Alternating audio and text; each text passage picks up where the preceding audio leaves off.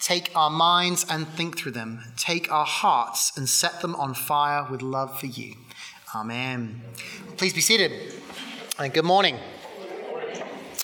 So, the story is told of a wise and good king who ruled in Persia long ago. And he loved and he cared for his people greatly. And so he wanted to know how they lived. And so he also wanted to know about their hardships. Therefore, he would often dress in the clothes of a working man or a beggar, and he would go to the homes of the poor. And no one he visited, though, knew that he was the king. Well, one time he visited a very poor man who lived in a cellar, and he sat down in the dirt with him. He ate the coarse food that he was eating, and he spoke cheerful and kind words to him, and then he left. Well, later, he visited the poor man again and disclosed his identity, saying, I am your king. Well, the king thought the man would surely ask for some gift or favor, as people typically did when they found out who he was, but this man didn't. Instead, he said, You left your palace and your glory to visit me in this dark, dreary place. You ate the coarse food I ate. You sat in the dirt with me. You brought gladness to my heart. To others, you have given your rich gifts. To me, you have given yourself. Now, modern day equivalent of this story might be the reality TV show Undercover Boss. Maybe you've seen that. Anyone want to admit to that?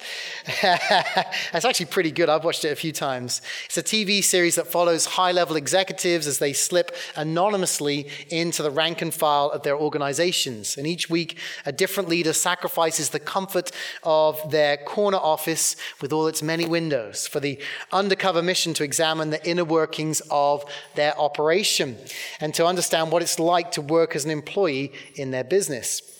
Or perhaps if you don't relate to that, maybe you're a fan of NBC's classic sitcom, The Office. And it's like Michael Scott. Uh, this is season two, episode 15, and he's the manager of Dunder Mifflin Paper Company. He's protesting Women in the Workplace Day. And so he decides he's going to take the men to the office in the warehouse to do their guys in the workplace day. They're going to do all the things that the warehouse workers would typically do. And Michael, of course, has no idea what he's doing in the warehouse, but he is determined that he is going to ride a forklift. And he has no idea how to do that. So he gets in and he starts to knock everything off the shelves. Well, in our scripture reading from Isaiah today, we also discover a king or boss who chooses to enter in, to experience what those below him experience, to leave his throne room and descend into the squalor of his kingdom, to leave his cushy corner office and enter the warehouse, to humble himself. Yes, when Isaiah speaks of Emmanuel, he's talking about God himself descending to earth to take on human flesh and to walk among us. I love the way that Eugene Peterson puts it in his message paraphrase of John chapter 1. The word became flesh and blood and moved into the neighborhood. The word became flesh and blood and moved into the neighborhood is Jesus, he moves in. This is God's rescue plan for a broken and lost world. So let's turn to our scripture reading from Isaiah and see what God would say to us today. And as you're doing that, you can find it on the scripture sheet if you want, or it'll probably be on the screen uh, right here. I was tempted to have the World Cup on that screen. but Dorian's keeping me on the straight and narrow. Thank you, Dorian. First, though, it's really helpful if we understand some backstory to what's happening here in our passage today. You see, unfortunately, the lectionary, it drops us right into the middle of this story. It's a bit like you show up to see a movie tomorrow and you show up about 50 minutes into the movie. You probably have no idea what's going, uh, going on when you arrive. Well, remember the big picture of our story that we've been talking about this last few weeks in Isaiah is it's that God has called this prophet Isaiah into the ministry in the year that King Isaiah, Uzziah died.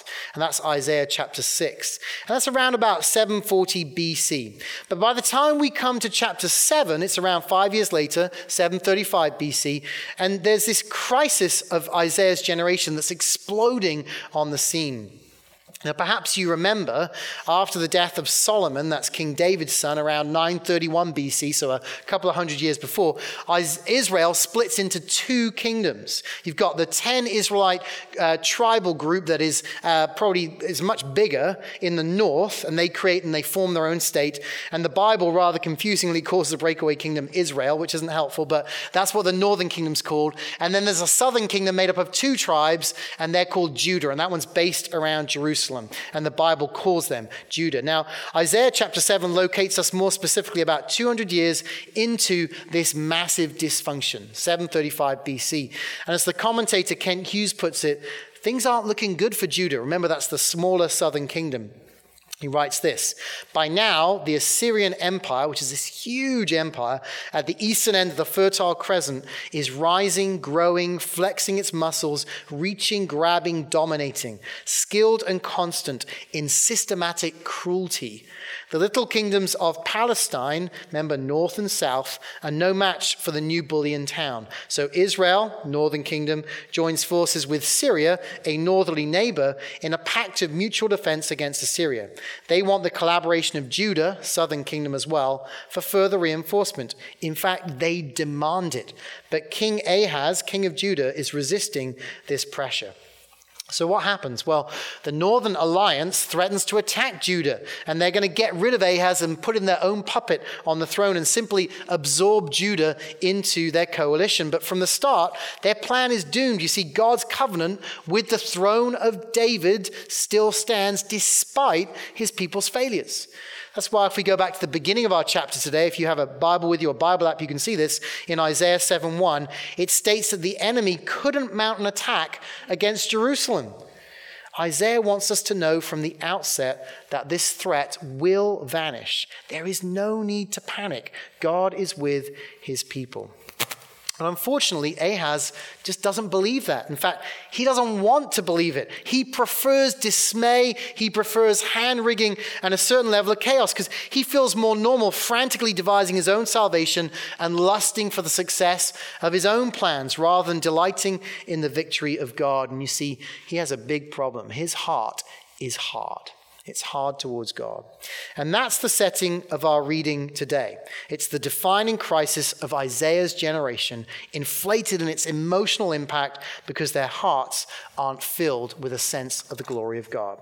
And so today we then read, uh, we pick up in verses 11 and 12. Again, the Lord spoke to Ahaz. Ask a sign of the Lord your God. Let it be deep as Sheol or high as heaven. But Ahaz said, I will not ask and I will not put the Lord to the test. You know, without the larger context of what's going on, you might think that Ahaz is actually a particularly holy and righteous man. After all, he says that he will not put the Lord God to the test.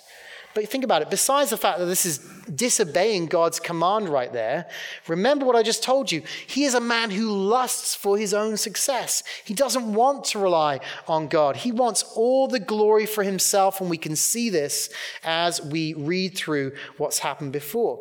And so, frustrated with his response, the prophet Isaiah says in verse 13, Hear then, O house of David, is it too little for you to weary men that you weary my God also? Ouch, it's pretty painful, isn't it? Isaiah sees right through this pious man, this, and he sees this self righteous behavior of King Ahaz, and also the posturing of God's people around him. You know, the full semantic range of the Hebrew word used for weary here is to grieve, offend, or exhaust. To grieve, offend, or exhaust. And being a parent, I get the gist of what he's saying. You know, I don't think any of them, oh, one of them's in here today, so oops. It's like when you have that argument with your child, not Caleb, for the umpteenth time about doing the dishes. And it could have all been done already by the time the argument ends, right?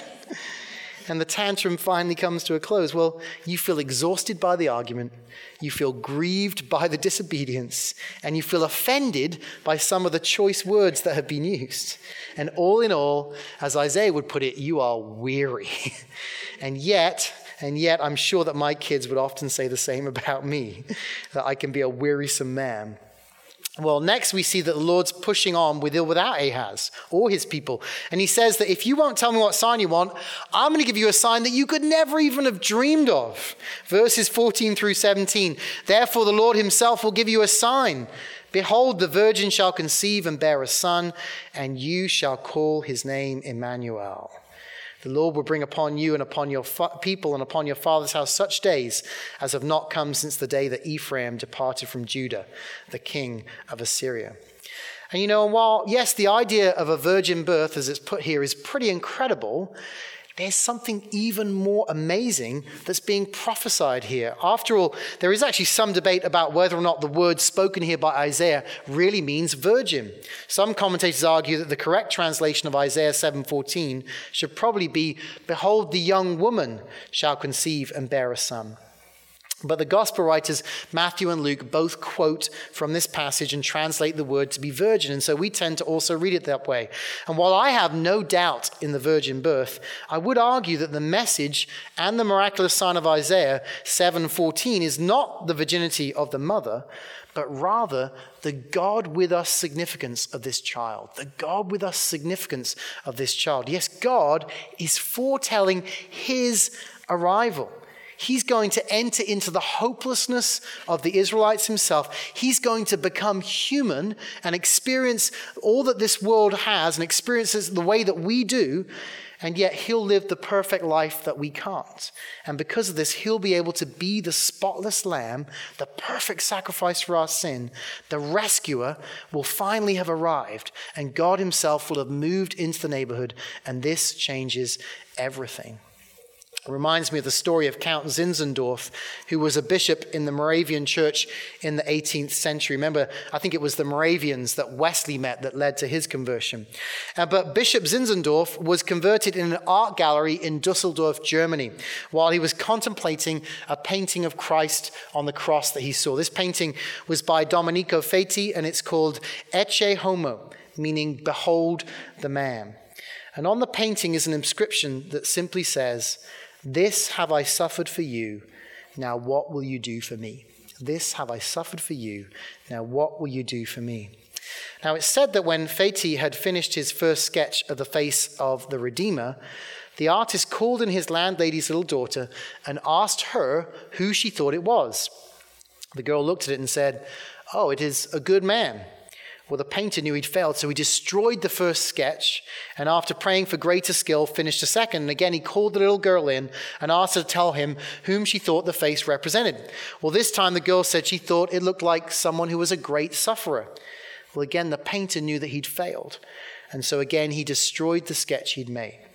After more meditation and prayer, he made a third sketch.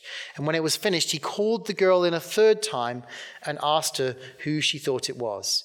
And looking at the portrait, the girl exclaimed, It is the Lord! It is the Lord. You know, that alone makes the coming of Christ meaningful to the world. Not that a good man came, not that a wise teacher came, not that a great sufferer came, but that God Himself came, Emmanuel, God with us. And unfortunately, often we hear that. We hear that so often that sometimes it just becomes something we take for granted. Oh, yeah, God with us. But think about it God with us. I mean, it's incredible when you stop and think about that, what he has done, that God himself has entered in to our world.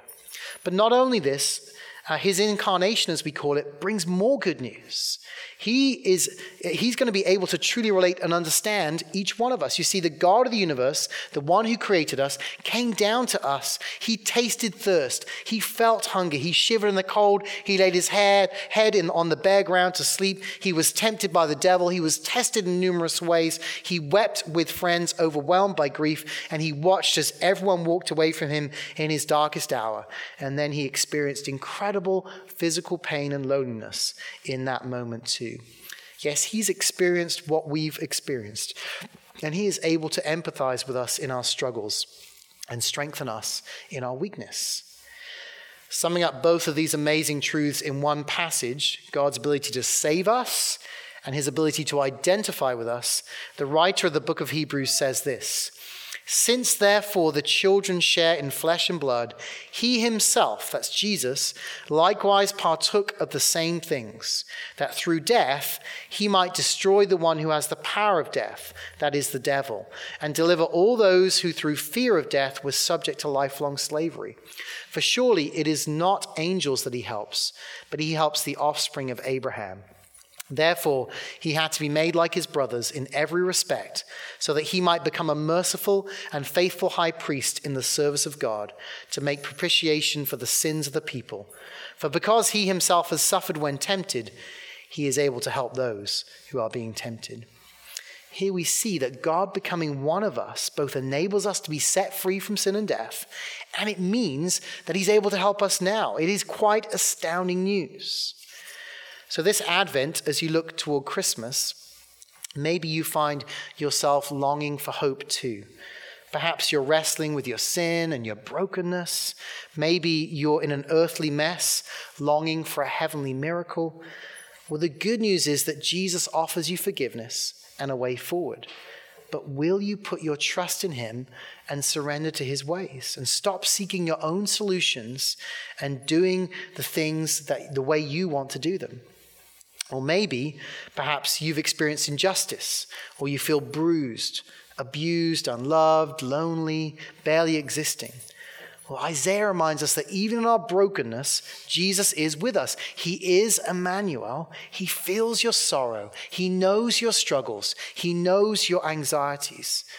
And while you may wonder why a loving God would allow you to suffer as you are, if you ask anyone in this room who's been a Christian for a while, at least a few years, it seems that every so often God inevitably brings crisis into our lives. And sooner or later, this question presses itself upon us If I put my trust in God, will He save me?